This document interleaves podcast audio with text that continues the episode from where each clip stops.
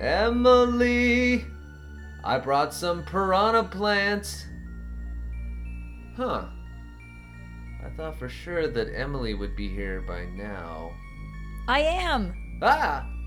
I'm up here, Josh, with the bats. Holy moly. Cool, huh? I'm really getting into the dungeon spirit. You know how Will was getting a little disappointed with me and all. How long have you been up there? And wait a second. How did you get up there?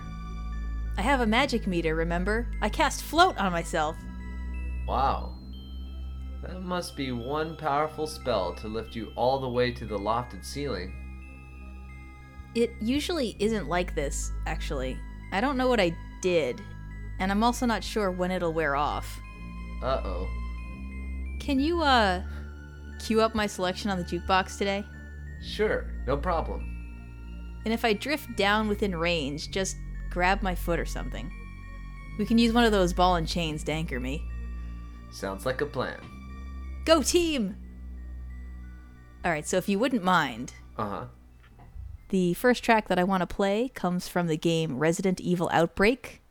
It is the main title theme, composed by Akihiko Matsumoto, and it was for the PlayStation 2.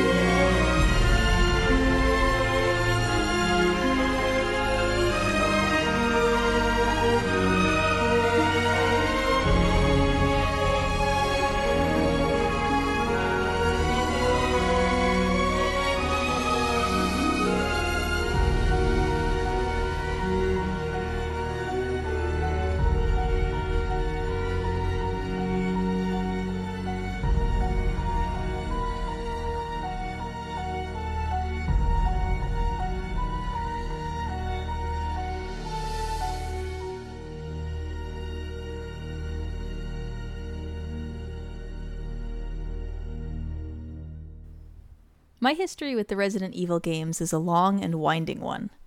It started when I was a kid and was morbidly fascinated by a gaming magazine story about the original, but I was totally convinced I could never play the games myself. Later in high school, I convinced VGMJB patron and lifelong friend Jeremy to take the helm at Code Veronica for the Dreamcast, with me as his wingman. In college, a few years after, another lifelong friend and I spent a great deal of vacation together, eating tons of popcorn and playing through her copy of the original game, Director's Cut. I was the wingman again, but when I got back from that trip, I was finally feeling courageous enough to try my hand at things. I played through the N64 copy of Resident Evil 2 that my boyfriend happened to have, and I was so proud of myself. Fueled by this gaming slow burn turned full blown obsession, my boyfriend and I bought our first joint piece of property together, a PlayStation 2, which we decided to name Claire, and picked up a box set of PS2 Resident Evil games. Thus, we came into owning the game Resident Evil Outbreak. I didn't know what to expect of Outbreak when we popped in the disc, but what I do remember is being absolutely transfixed by the opening cinematic and music. And I mean totally transfixed. I couldn't look away. Neither of us said a word. I can't recall anything else I've seen that was so gross and so beautiful at the same time. I mean, it's breathtaking, in my opinion, really. And having watched and played so much of the series, the cinematic was so rewarding. In just a minute or two, it illustrated the story gap between Resident Evil 1 and 2 in an incredibly satisfying way. To me, it felt like all those years of weird obsession were culminating into this one brilliant moment of clarity. Wow. Um, I gotta check out this opening scene that you're talking about. Um, but I do want to say one of the things that uh, struck me about what you said, where you said it was so beautiful and so gross at the same time. Yeah. This song is not gross, No. but uh, it is so beautiful and yet so spooky at the same time. I, I don't think I've ever heard such a spooky song be so beautiful, actually.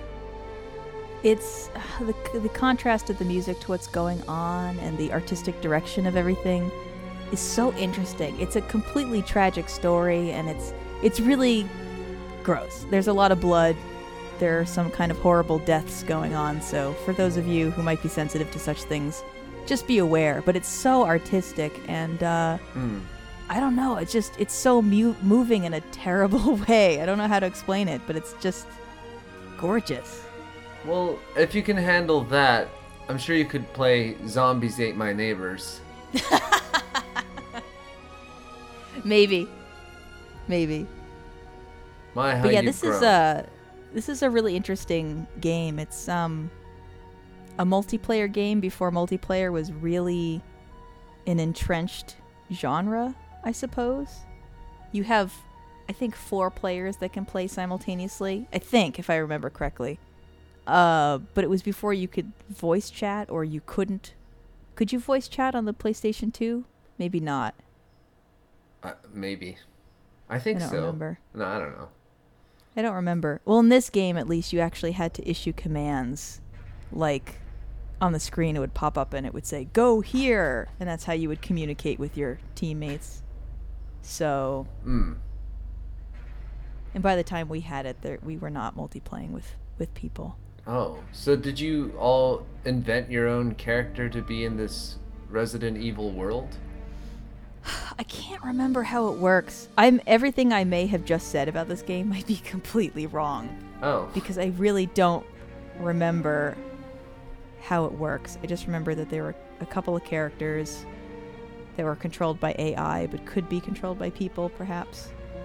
And, did you ever- Uh, Um, did you ever play Resident Evil 1?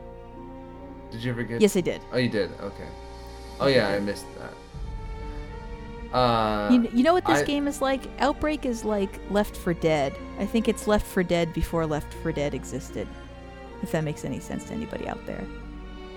I think. But patrons, please write in and correct me. I feel like all Resident Evils are Left 4 Dead. No, I Kind don't know of. about that. Well, kind not- of. Except that this was a, a collaborative experience where you're just trying to survive as long as you can. Oh. Oh, that's interesting. And you're moving through the city and everything. Do you know the story about, you know the Resident Evil stories, basically? Yeah, kind of. Um, it's like the Umbrella Corporation is creating some sort of uh, serum. I think they're trying to make a super soldier for the Yeah, they are. military or something like that. Yeah, they are. But then they end up making a bunch of zombie, uh, making a bunch of zombies. Do you ever find out they were never trying to make a military weapon? They just wanted to like take over the world or something like that. I don't know because there are a lot of games in the series that I haven't played yet. It'd be cool if it went deeper than that. If it goes deeper than that, I don't know about it. It goes deeper in the sense that there are more umbrella corporations scattered around the globe that are doing different things. And Oh. uh, so that's kind of interesting. Actually, in the N64 version of Resident Evil 2, I think that was the final of all of the versions that were ported to systems. I think the N64 version was the last one. And they actually put in memos in the N64 version that were not there in other versions for other consoles that actually link the story to other games that were later that already existed at that point. That makes no sense at all. No, I think I know what you mean. By memos, you mean like little clues and notes and stuff? Or- yeah, notes from notes from characters that appeared in other Resident Evil games that maybe those memos had not been in the original PlayStation Hmm. version. Anyway, Um, well, yeah, it's a so fitting. you were right. You're right about the Resident Evil story. And in Resident Evil 2, Raccoon City becomes infected with the T virus, and Outbreak is the little period of time in between, and it shows you how the virus moved from the, the mansion to the entire city. Oh, I see. Okay. So, at the end of the game you're talking about, Resident Evil is just a completely abandoned city. Then the whole city forever.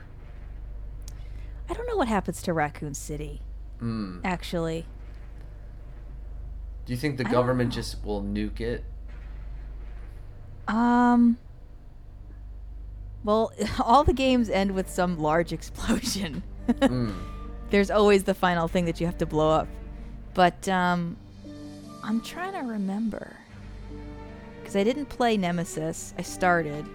You know the what my favorite part of Resident Evil is when uh, you wake up that or you kind of shake that zombie out of its eating frenzy, and then he pulls his head up and Oh. Yeah. uh, he has no lips because I guess he ate off his own lips.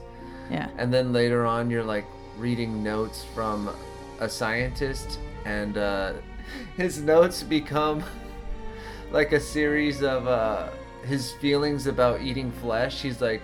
yes, He's like, today, today I feel itchy and I kind of Yes. feel hungry for flesh or something like that. Yes. And then what's funny is um, his last entry is itchy, tasty. tasty. Yeah. and then he bursts out of the closet. But- Sorry, everybody.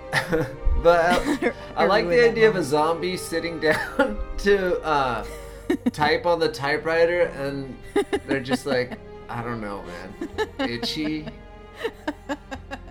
tasty, sounds good. I don't know. I'm gonna go hang out in this closet.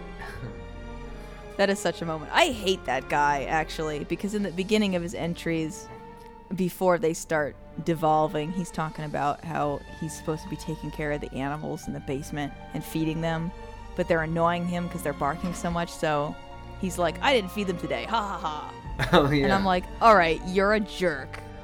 so that's funny. I say itchy tasty a lot actually when you're hungry or when when you're when I'm itchy. itchy. I don't know. Sometimes it just comes up and it makes sense in conversation. That's so funny that I love itchy tasty. Yeah, that's my favorite part. All right, that was a long time on Resident Evil. I'm gonna give you the floor now. All right. Well, this next song is from Musha. Woo! This is called Theme of Musha or Theme of Musha Aleste. Whatever that means. The composer is Toshiaki Sakoda.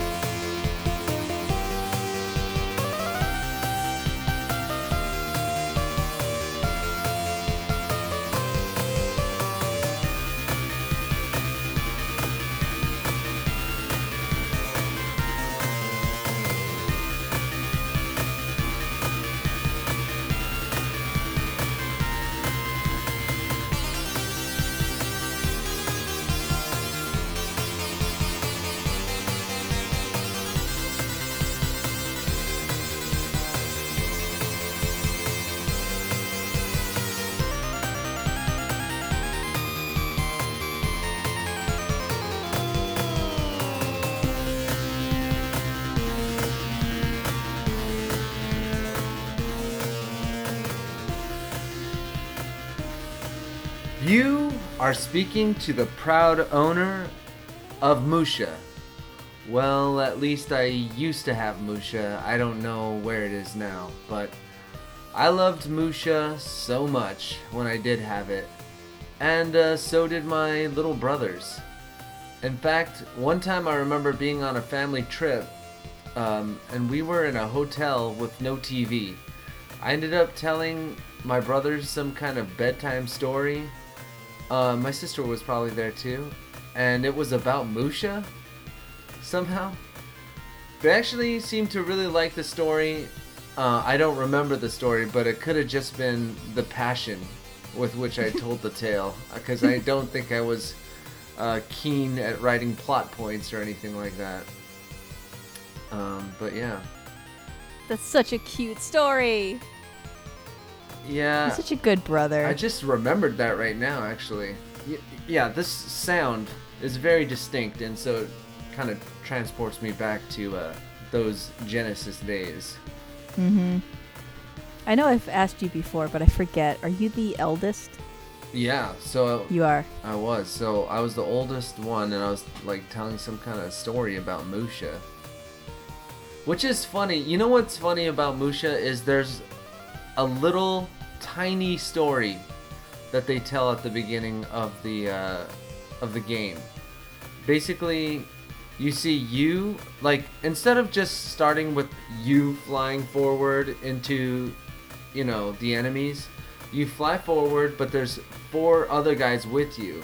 They all look different but actually they just have the power-ups and so they look different. Oh, and you don't know that yet but anyways um and then these two giant laser beams blast your um, friends down or your team down and so you're all alone Oh, all alone on that bloody road. Yep, all alone on Bloody that road. Uh, but just that little bit is enough to, I think, spark the imagination. You know, Yeah, I agree. It's funny because you could actually like fly into the lasers as they were blowing up your teammates, and it wouldn't affect you. You have to imagine would you're you on survive? like a like a higher plane or something. But Wow. yep, Did that move you as a kid? I mean, it must have if it made that much of an impression. I suppose it, it did. Yeah. Suddenly everything got really, really serious.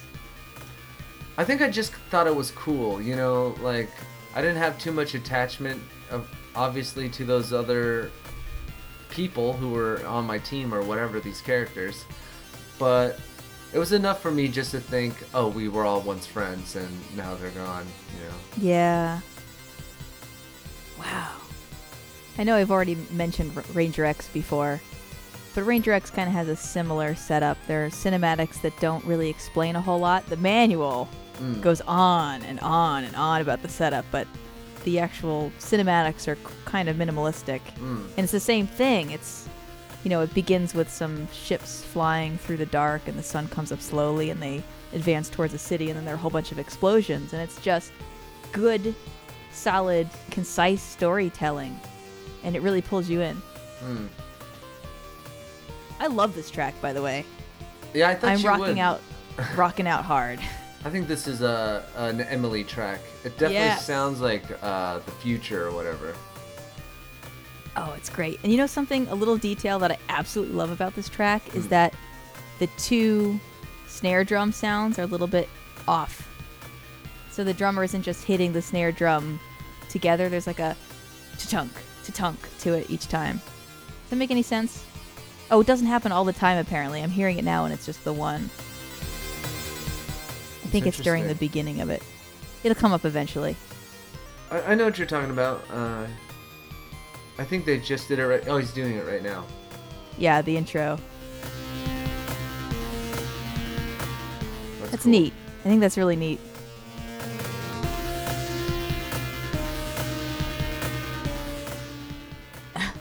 I'm into it. I'm into this track. I'm assuming. I, I think I've. I know I've watched footage of Musha online. I don't know that I've just sat and listened to the soundtrack, though, but obviously that needs to happen. Yeah, yeah, get up on that. Uh, it's a great game, and I think I beat it. I was just about to ask you if you. I did. remember having some very satisfying moment with it, but I don't know if I kind of changed the parameters on my definition of success for that game because of how Right. hard it is. So I yeah, I don't I'm not 100%. But I know for sure I got to the last level and I either began to just consider or the last boss and I may have began to consider just getting to the last boss as winning the game but I kind of feel like I beat him, but I might have beat him in easy mode or something like that. I don't really know. That's still a win. A win's a win. But you're you're not a hundo on it. You're just a Dalsum on it. I mean, I saw, I watched the ending footage and it didn't really look familiar, but I would have only seen it once too, so I don't know. It's hard to say. And you would have been so ecstatic. Would you have even been able to process anything that happened after you beat Musha as a child? I know I would just be like laying on the ground, like anime-like graphics. Anyways, it's a it's a cool game, and I guess it's worth a lot of money these days. So I wish I yeah, it I wish I had it. I bet one of your brothers took it. Somebody's got it. You know, oh, those boys up. Be like, I'm not going to tell you any more bedtime stories about Musha until you give back my cartridge.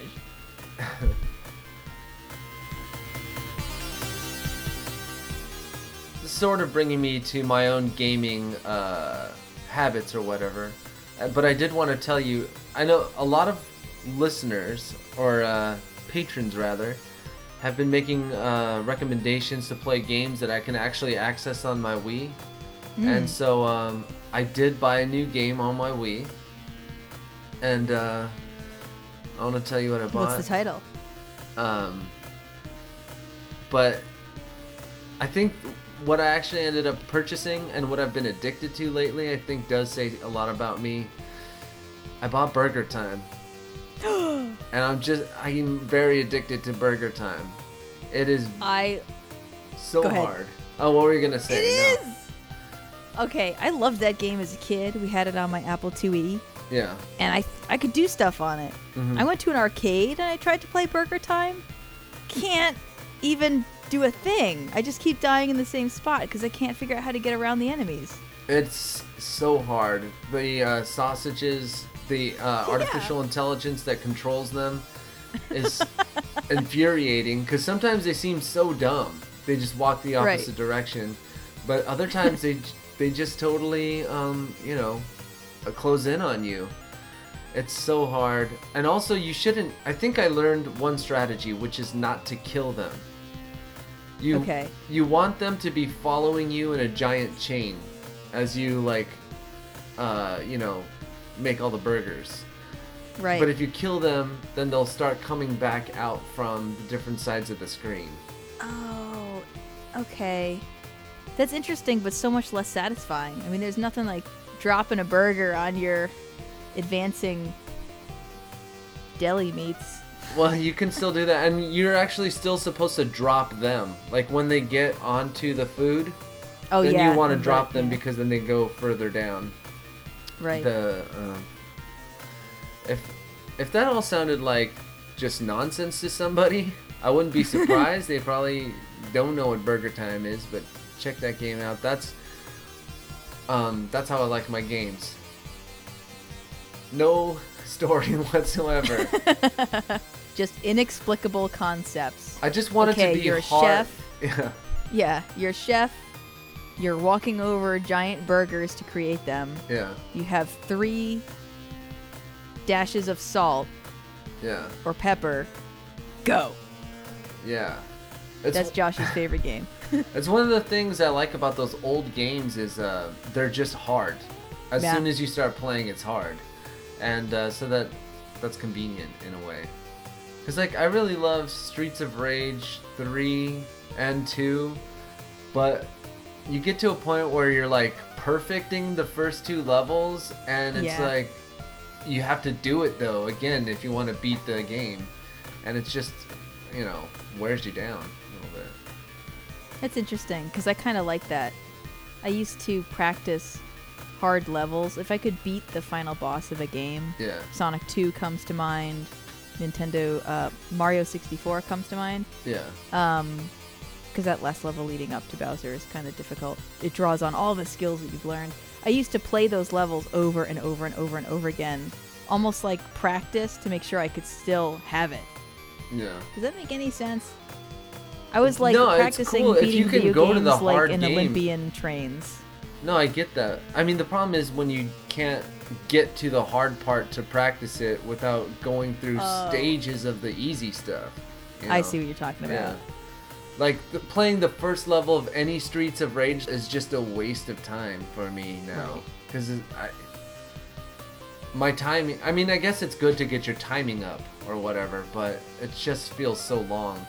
I think there's a whole extra level as far as I'm concerned with Streets of Rage 2.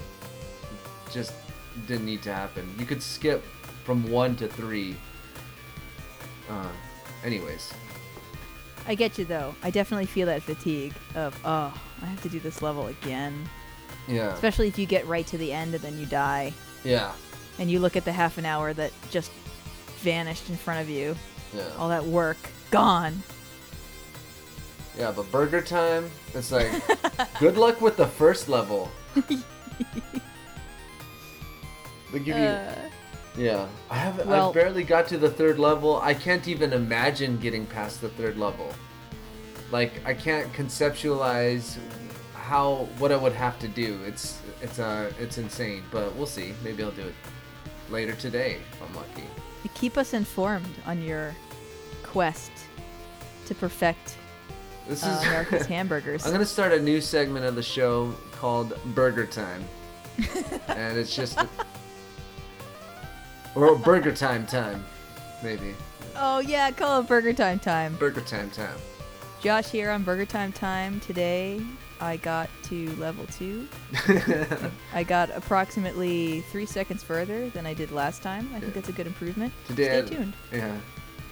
Oh, but I do have that game in the arcade, so it was still along the lines of what I want to do, which is get good at a home console version. But you're saying I guess it won't work. We'll see. Depends on the port. We'll see. Yeah, I got Clearly the didn't NES. work for the Apple IIe to Oh. arcade Oh, yeah, situation, but your situation might be different. Mine's a NES. It feels, it feels the same. Also, really stiff controls, man. If you're not exactly on that the right rung, you can't. Yep. You gotta get all the way off the ladder. I mean, to get to uh, move right or left, and you have It's to be right above the ladder to go down it. Mm-hmm. Ooh, I'm getting excited just thinking about how frustrated I'm gonna be later on today. Can I ask a random question about arcade game experience for you? Yeah, sure. Do you stand or sit in a in a chair or on a stool? You can't sit. I'll do a sit down if they have those uh, sit down arcades. I mean, there's the tabletops. You know. Yeah, no, I don't mean the cocktail cabinets. I mean No. sitting on a stool at an actual regular upright cabinet. I think I, because I know sometimes they have stools. I guess I'll sit Yeah. on a stool if it's there. I guess. Okay. Yeah. But Just wondering. I find the physical aspect of playing arcade games to be very uncomfortable most of the time. Oh, I see. Yeah. So I would prefer to get situated and then take my time. That's funny. Yeah, I was unfortunately playing like a stand-up Space Harrier and stand-up Outrun, and uh, would have been cooler probably to sit down in the, at least for the Outrun. Yeah. Burger time time. Burger. T- that was Burger Time time. coming, All right. coming at you. All right, Shall we move on? you probably should. That was really fun though. I look forward to the next installment of Burger Time Time. Sure.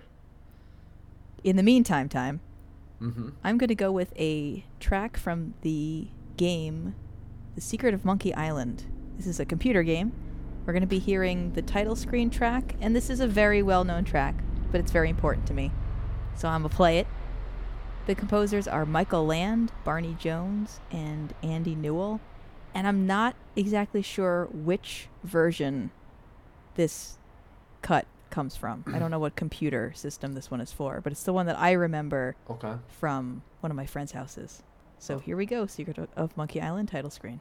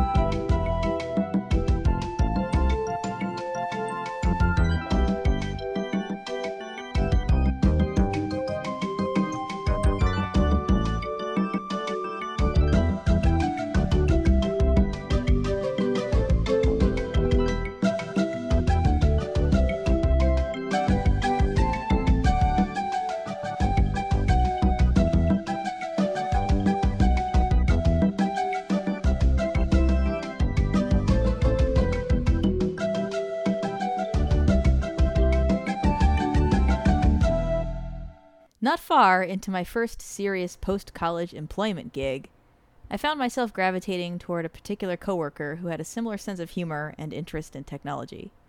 At some point before we knew each other particularly well, we were having a conversation that happened to glance by video games. If I remember right, he told me that he didn't really play anymore, but when I pressed him for a few titles he used to like, he thought about it and mentioned the LucasArts point and click adventures, and specifically The Secret of Monkey Island. I remember I was so excited by this revelation that I made a huge gesture with my arms and shouted, I love that game! Hmm. I can also remember the startled but amused look on his face and my ridiculously passionate outburst, not least of which because we work in a library. So, what makes this story so interesting? Well, this coworker and I are two generations apart. He's twice my age, and yet we were able to connect over a video game that we both really loved and had experienced at very different times and situations in our lives. After that fateful conversation, we suddenly had a pool of jokes and references we could share that literally no one else in the building understood, and a handful of tunes we could hum around each other to inspire a quick smile. How cool is that? And what are the odds? Uh, that's cool. I thought it was really cool. So there's like Monkey. Is Monkey Island a funny game, or were you guys just had uh, your own references to the game that was funny? No, it's a funny game. Is it like a puzzle game, like a point and click game or something? It is. It's a point and click game, so uh, most of the things that you do involve puzzles, and it's one of those.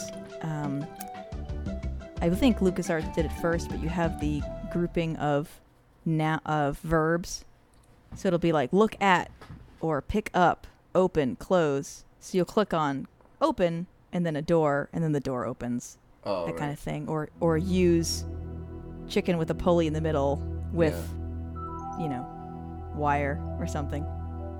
Those can be pretty fun. I do like that. Um, This is a fantastic game. hmm. I highly recommend it. I know some people really don't like point and click adventures, so it may not be for you, but the dialogue is hilarious. The story is very cute. I actually Um, like point and click games, but I actually don't think they're funny. Oh, When- really? Even when there's jokes in it, I don't like the rate that the jokes occur in. I- The you know- timing? yeah, the timing because and especially when there's like a joke that you have to keep listening to over and over again because you're clicking on the wrong thing or something like that. Uh, interesting. I don't. First of all, the whole idea of a of a joke is it should surprise you. But then with the point and click game, it's like you click something and you know a joke is coming, and then so for me, it's like got disappointment just built into it. I guess with the timing, and then sometimes I have to. If you have to click a sequence of events, then you have to hear the joke from the first sequence or from the first event like several times. I hate that. What game are you thinking of? I'm thinking of the Strong Bad video game, Okay. the Strong Bad point and click. But and Which I also haven't played yet. the other, some other I've seen have been like that. I think. You might be pleasantly surprised with The Secret of Monkey Island. First of all, the original doesn't have any vocals, it's all text on screen. Oh, okay. So that might appeal to you. So you're just listening to the music and, and reading the text. But I'd also recommend my favorite point and click adventure ever, also a LucasArts game, is Day of the Tentacle, which is the spiritual successor to Maniac Mansion.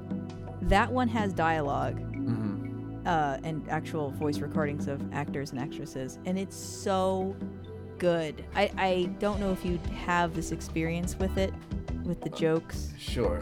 kind of repeating, but they're actually remaking that game, and I don't know if they're making it for. Well, I don't. Do you what? What is your most current system right now? The Wii, The Nintendo Wii. the Nintendo Wii. Okay. They may not be releasing it for the Wii. Probably no, won't. maybe you could download No, they it. won't. They won't. They're not doing. Mm, They're done with the Wii. okay. Yeah. All right. I'm pretty sure That's disappointing. If there's a way for you to try Day of the Tentacle and patrons, if there's a way for you to try this game, trust me, it is fantastic. It's one of those games that I played as a child and I'm still quoting with my friends. Mm. So check it out. That's an order. Um. That's sad that you've had bad experiences with point and clicks, though. No, I mean, look, it wasn't awful. It's just compared to watching a cartoon that's funny, just Right. the humor part of it, I found I found a little off or tedious or something. hmm But um, I do I do like that strong bad game in general. Do you remember what what they were called that series? It's like Strong Bad's great game for an awesome game for beautiful people. something like yes, it's cool game for attractive people. There we go. Yeah, it's funny. I've always meant to play those, so. And we've talked about that because Yeah. you and I both loved Homestar Runner, so Yeah, we share a I lot of uh, interests, I think. yeah. Homestar Runner, Teenage Mutant Ninja Turtles, which we can talk about a lot. Uh, Star Trek, Yeah. um, Power Rangers or something.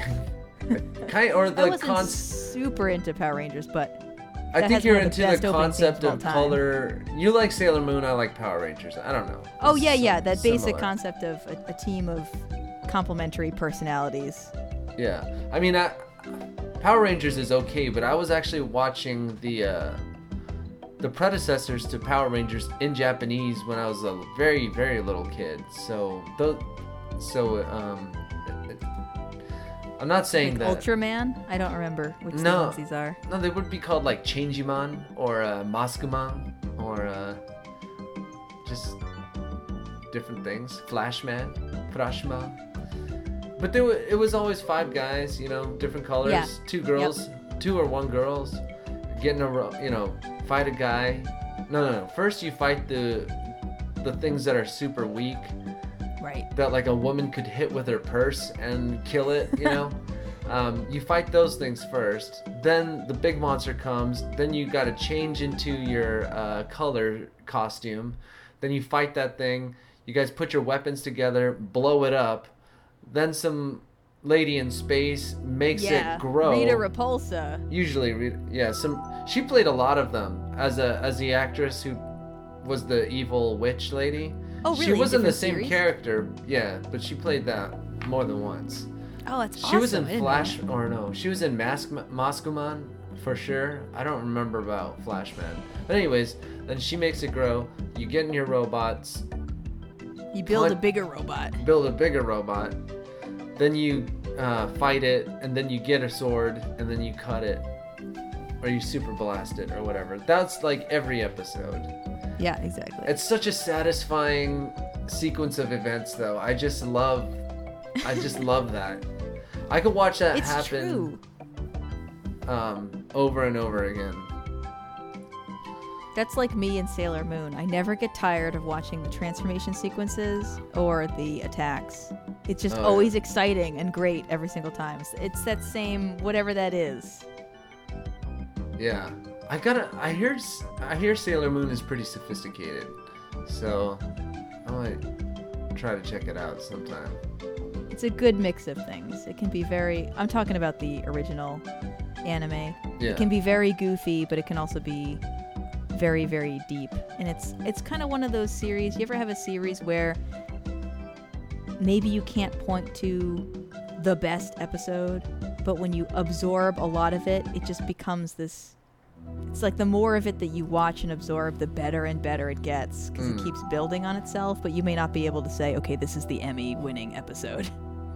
Yeah. It's kind of like that. Deep. Yeah. Deep Space Nine is kind of like that. I. Yes, I agree.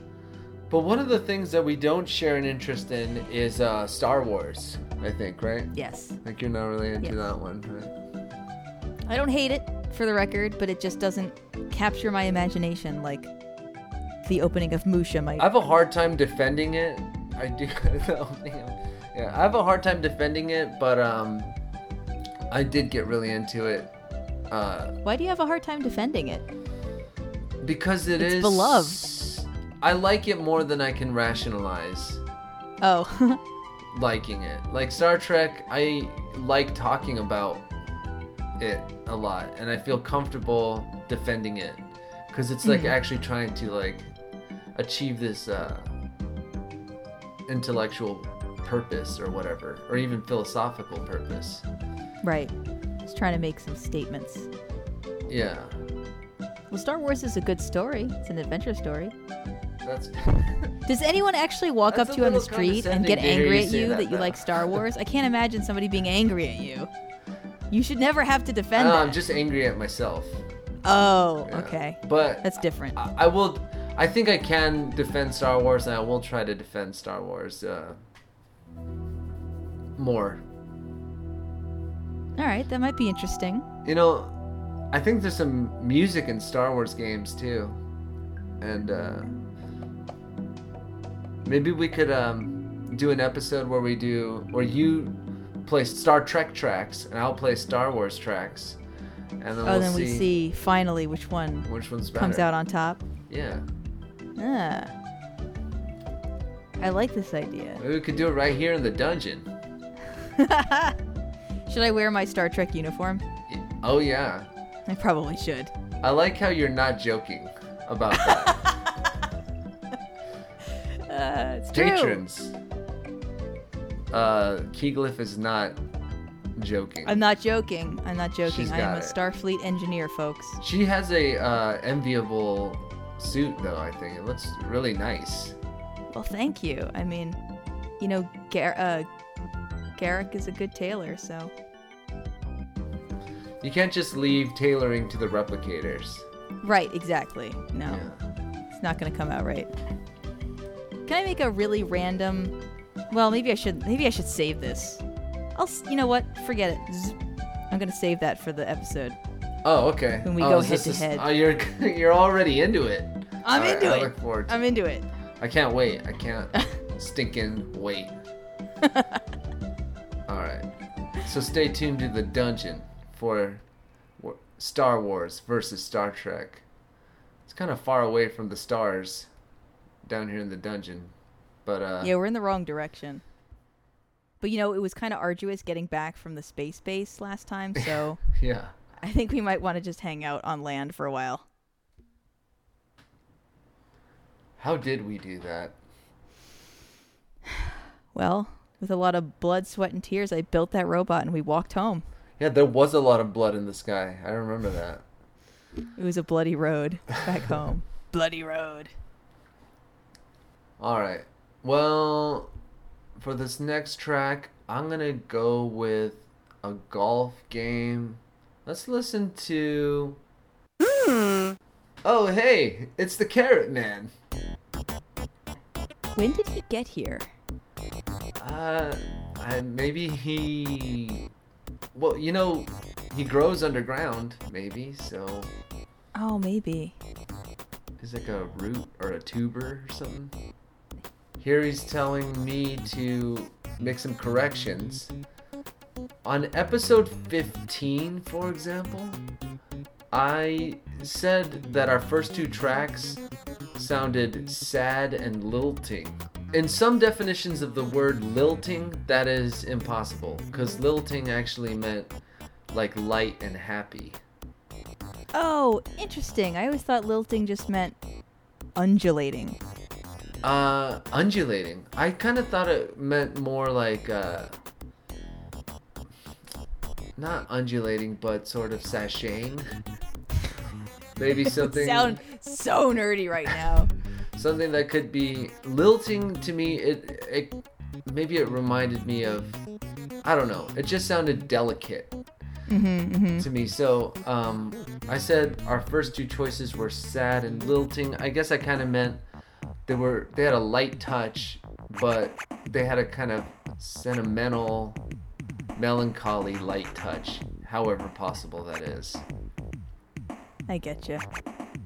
so, Well, I think the Carrot Man has a vocabulary correction for me as well. So, way back in episode 6, I used the word enigmatic in a Oh. very strange way. no I think what I meant to say was amicable. I had some. I have this thing I think I've mentioned before where I'm about to say a word and I feel like I know the consonants in it, yeah but I can't quite put my finger on it. So my brain just goes for something that sounds approximately the same. And sometimes they don't mean at all what I want them to mean. So I probably should have said amicable. All right. Or well, something. we won't get too deep into that one, but go back to episode what five and check it out. Yep. All right. Oh wait, no, episode that was episode six. Oh, episode six. Well, from episode five, hmm. Hobie says, "Was this in the comment section?" No, this was an email, and this was regarding the Panzer Dragoon saga discussion that we had. Oh, okay. Um, well, Hobie wrote in and he said, I believe the language is made up for the Panzer Dragoon games. I'm pretty sure I read before about it with people asking why the dialogue was left in Japanese back in the day by people expecting an English translation that didn't know Japanese either. Also, Panzer is German for armor, and Dragoon used to mean mounted infantry, so you're riding mounted on an armored dragon. Right, because we were having the discussion of does Oh. Dragoon mean dragon? But I and I guess said, oh yeah, probably. But I guess Having technically it would mean like it, a an armored horse could also be a Panzer Dragoon. I suppose Uh, or something like that. something like that. Um, that's interesting that there's German in it. Well, yeah, that game is an interesting mix of everything. Yeah. Japan likes to imagine that they were in Europe. You know, Japan would have loved to have been in Europe. Yeah, like, Yeah. fight. You know, fighting it out with other castles and stuff like that. Yeah, yeah. But uh, you know, they just stuck on that island all the way over there, just dreaming about it. In episode 16, so the episode that just happened, this is really embarrassing. I said that KK Slider of Animal Crossing had a patch over his eye. He doesn't. I was just remembering his very prominent eyebrows. I don't know, I saw very clearly in my mind that he had a patch over his eye, like one of the Dalmatians from 101 Dalmatians, Oh. but he doesn't. Sorry. Oh, interesting. You know, um, I've been thinking a lot about KK Slider lately. This is off topic a little bit, but I remember my uh, roommate Sherlon. He was like, I, we asked him if he wanted to go somewhere or something like that on a Friday night, and he was hesitant because he wanted to hear KK Slider. I think at the bar or something. Yeah! It's not, but it's not that he didn't want to go. He just had this moment of like, oh, but I was gonna do something, and then he realized what he was gonna do, and it, that it was kind of silly or something like that. But, I, but That's a real thing. That's a real phenomenon. Yeah. I'll be I'll be sitting there and I'll be like, "Oh, I feel like I was supposed to do something at 2:30. Oh crap, Lobo's supposed to be coming to my house. oh yeah, that's. I'm funny. not there. He's going to be so insulted. I got to go." So I just think that's kind of cool the way Nintendo designed that game to be like integrated with your real life in a weird way. Yeah, it's way. true. Yeah. So it's like it's a very interesting game setup. I used to think because people had recommended it to me a lot because I also like the Harvest Moon games, and people suggested to me that if you like Harvest Moon, you'll probably like Animal Crossing. I didn't purposely buy it. I bought um, a Nintendo DS XL, DSi XL, and it came with Animal Crossing, which was very cool. But I thought I was going to be really stressed out and uh, kind of made sad by the game because time is always going on. It's linked to real time, so every second in the real world is a real second in the game. Um, well, maybe not exactly. No, yeah, every second. it is Yes, every second. because. KK is a second. Slider's on time. Right, exactly. So I used to think that I would be really stressed out because, you know, friends would move away, things might happen that I would miss if I were doing something in the real world, and um, I get really stressed out by that. But um, I've played Animal Crossing for a while, and it's somehow it doesn't make you feel bad about that. I've played other games that make you feel bad if you're not there in game for certain things, but Yeah. Animal Crossing just makes you accept that like things change, people move on, friends go away, new friends come in, and it's just kind of part of this large experience. You know, I gotta say, Satoru Iwata, he does seem invested in the idea of uh, having healthy players, like healthy human beings, as his customer base. Yeah. uh, which kind of reached its peak its head, I think, with, the Wii, and then found out, oh, actually, people don't like playing video games to exercise that much. But no, They don't? the I mean, everybody wanted to get the Wii Fitness board, and then everybody threw it in their closet. Oh. There are many dusty Wii Fitness boards. I'll tell you what. in the world. Oh. Oh, sorry, uh, sorry, um, Carrot Man. Uh, we just got sidetracked a little bit. No, we see you. Um, so, anything else for us? Hmm. Yes. Oh. You knew this was coming, Emily. Yes. And actually, you've been making a big deal out of it. Um, that you that I forgot to say his name at the end of uh, episode four, 15? Yeah.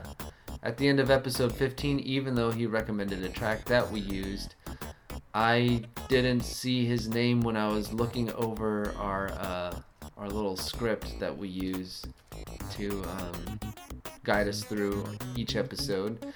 Emily is usually very good about um, making these scripts up, but with my inability to uh, scan the uh, the script quick enough, I, I missed Maxwell. So I just want to say I'm sorry. Um, and you know what? I have a very special way that I want to tell you I'm sorry, Maxwell. Uh, have a seat, Carrot Man. I'm gonna I'm gonna get the karaoke machine. Emily, are you ready for this? I think, yeah, hold on. Let me just. I'm going to sit next to the carrot man. Maxwell, we promised you a special surprise if you came down here into the uh, dungeon. Um, because we we do want to apologize, especially me. All right. So I picked a song that I would sing over from Super Black Bass 3. And I'm sorry, Maxwell. Maxwell,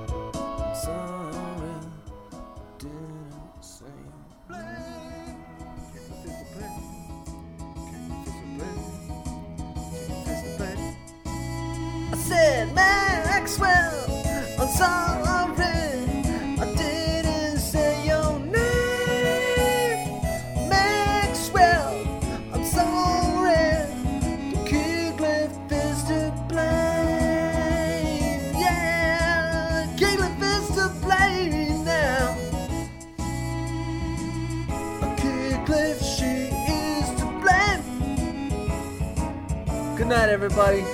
Just wanted to blame Keeglin for an egregious error. You've been great.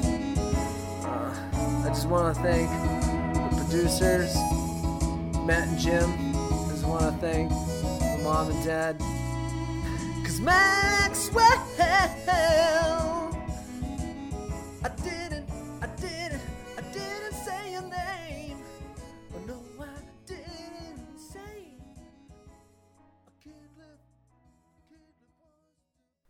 Wait, I gotta come back. Uh, I left this. I left the room. Uh, exited stage left, but now here I'm back. Uh, yeah, But you so weren't just, done yet. just wanted to say Maxwell, sorry. Um, I don't know whose fault it was that you know I, but um, I think you made it pretty clear. oh, Will you give me that microphone? Give me the microphone. oh, all right. All right. Maxwell, look. I have my own version of events. So I'm going to thank you in the same way, but over a different track. So this track is from Mother, and the song title is Pollyanna, but I'm calling my version a Pollyanna apology to apologize to you. So here we go. You get off the stage, Josh. Oh yeah, sorry. Thanks. you know, sometimes when you're working on a podcast, things go wrong. this is my attempt to set Yeah. things right. Maxwell 7301. Last time when our jukebox run was done, well, Josh he kinda screwed things up. And if you haven't noticed, I've been thrown under the bus. But just trust me when I say I'm sorry, dude. How could Josh and I have been so rude? We love our patrons so much. Do you think you'll forgive us? Doesn't matter if you're human or a robot overlord. We should never leave a patron's name unsaid when Josh and I record.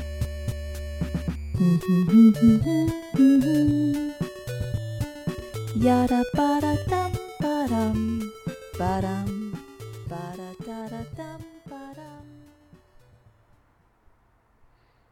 Oh, know that was very nice. I kind of feel bad for selling you out to the uh, robot army there. You know, I think I think we can be friends after this. I think we'll be all right. Wonderful, I hope Maxwell's all right though. Maxwell. Um, yeah, we do apologize. Thank you for letting us make a big deal out of it, and sorry for consistently uh, characterizing you as a robot. But Unless you like that. You know, You know. I, I kind of hope he does like it, and I feel like it's a good look for him. Actually, uh, first of all, his name sounds like a robot overlord's name, Right. but also the tracks he ch- he chose do have this like cybernetic something to them. Mhm. S- specifically, like the uh, idea of a robot liaison. His last couple tracks, I feel like, are a friendly robot somehow, hmm. friendly robot sound. Well, I hope we didn't let him down too badly. And hope this makes up for it in some small way. I'm sh- I mean, it's pretty. It's pretty elaborate. It's a pretty elaborate apology. Hope. Oh, you know, it's just a thing. It just, you know, I wrote it and like really quickly. Actually, no, I'm I'm joking about that, but I did in fact write this very quickly, Oh yeah. which surprised me. The words just kind of fell out of my brain like it was meant to be. Oh yeah. When you got a song, uh, a little melody up in there, you got some uh, a message. It all co- can all come together. And that's one of the things I like about video game music. You know, uh, you got little melodies dancing around in your head. So if you have a message, um, put it together. We'll play some karaoke. I'd love to get oh, a what a guest cool karaoke. idea! Yeah. I yeah. If you have a karaoke for us, go ahead and email it on over to us at the VGM jukebox at gmail.com. In addition to that, you can email us with any uh, requests you have or any questions or just something you want to share with us. We do love the sharing. You can also visit us on our blog and see our most recent episodes, the vgmjukebox.blogspot.com. And there are also some short links for suggesting tracks to us there, which we play at the regular bar meetups when we are not hanging out in the dungeon. We also have a comment page. You know, a lot of people comment on the blog, um, and there's been a lot of lively discussion there. Um, but if you would like to discuss the show on Twitter, you can find us at at VGMJB. Right. If you're more into very short conversations uh, of about 160 characters each, please visit us on Twitter. We also have a Facebook page now, facebook.com slash the VGM Jukebox. And, you know, we don't really know what we're doing with the social media exactly yet, but we wanted to make some spaces for all of you to communicate with each other um, and sometimes have conversations with us. So please, if that's your thing, have fun. Talk to us, talk to each other. Yeah. Um, don't have too much fun though. Remember to come back to the comment section on the blog. Yeah, that's where the meat really is. Yeah. The the meat based comments from our meat meat based listeners. All right. Um, we would love it if you would rate and review the podcast on iTunes. Um, any more people we can get at the bar, that's fantastic. And I think if you rate and review it, it uh, makes us more visible to others in the iTunes store.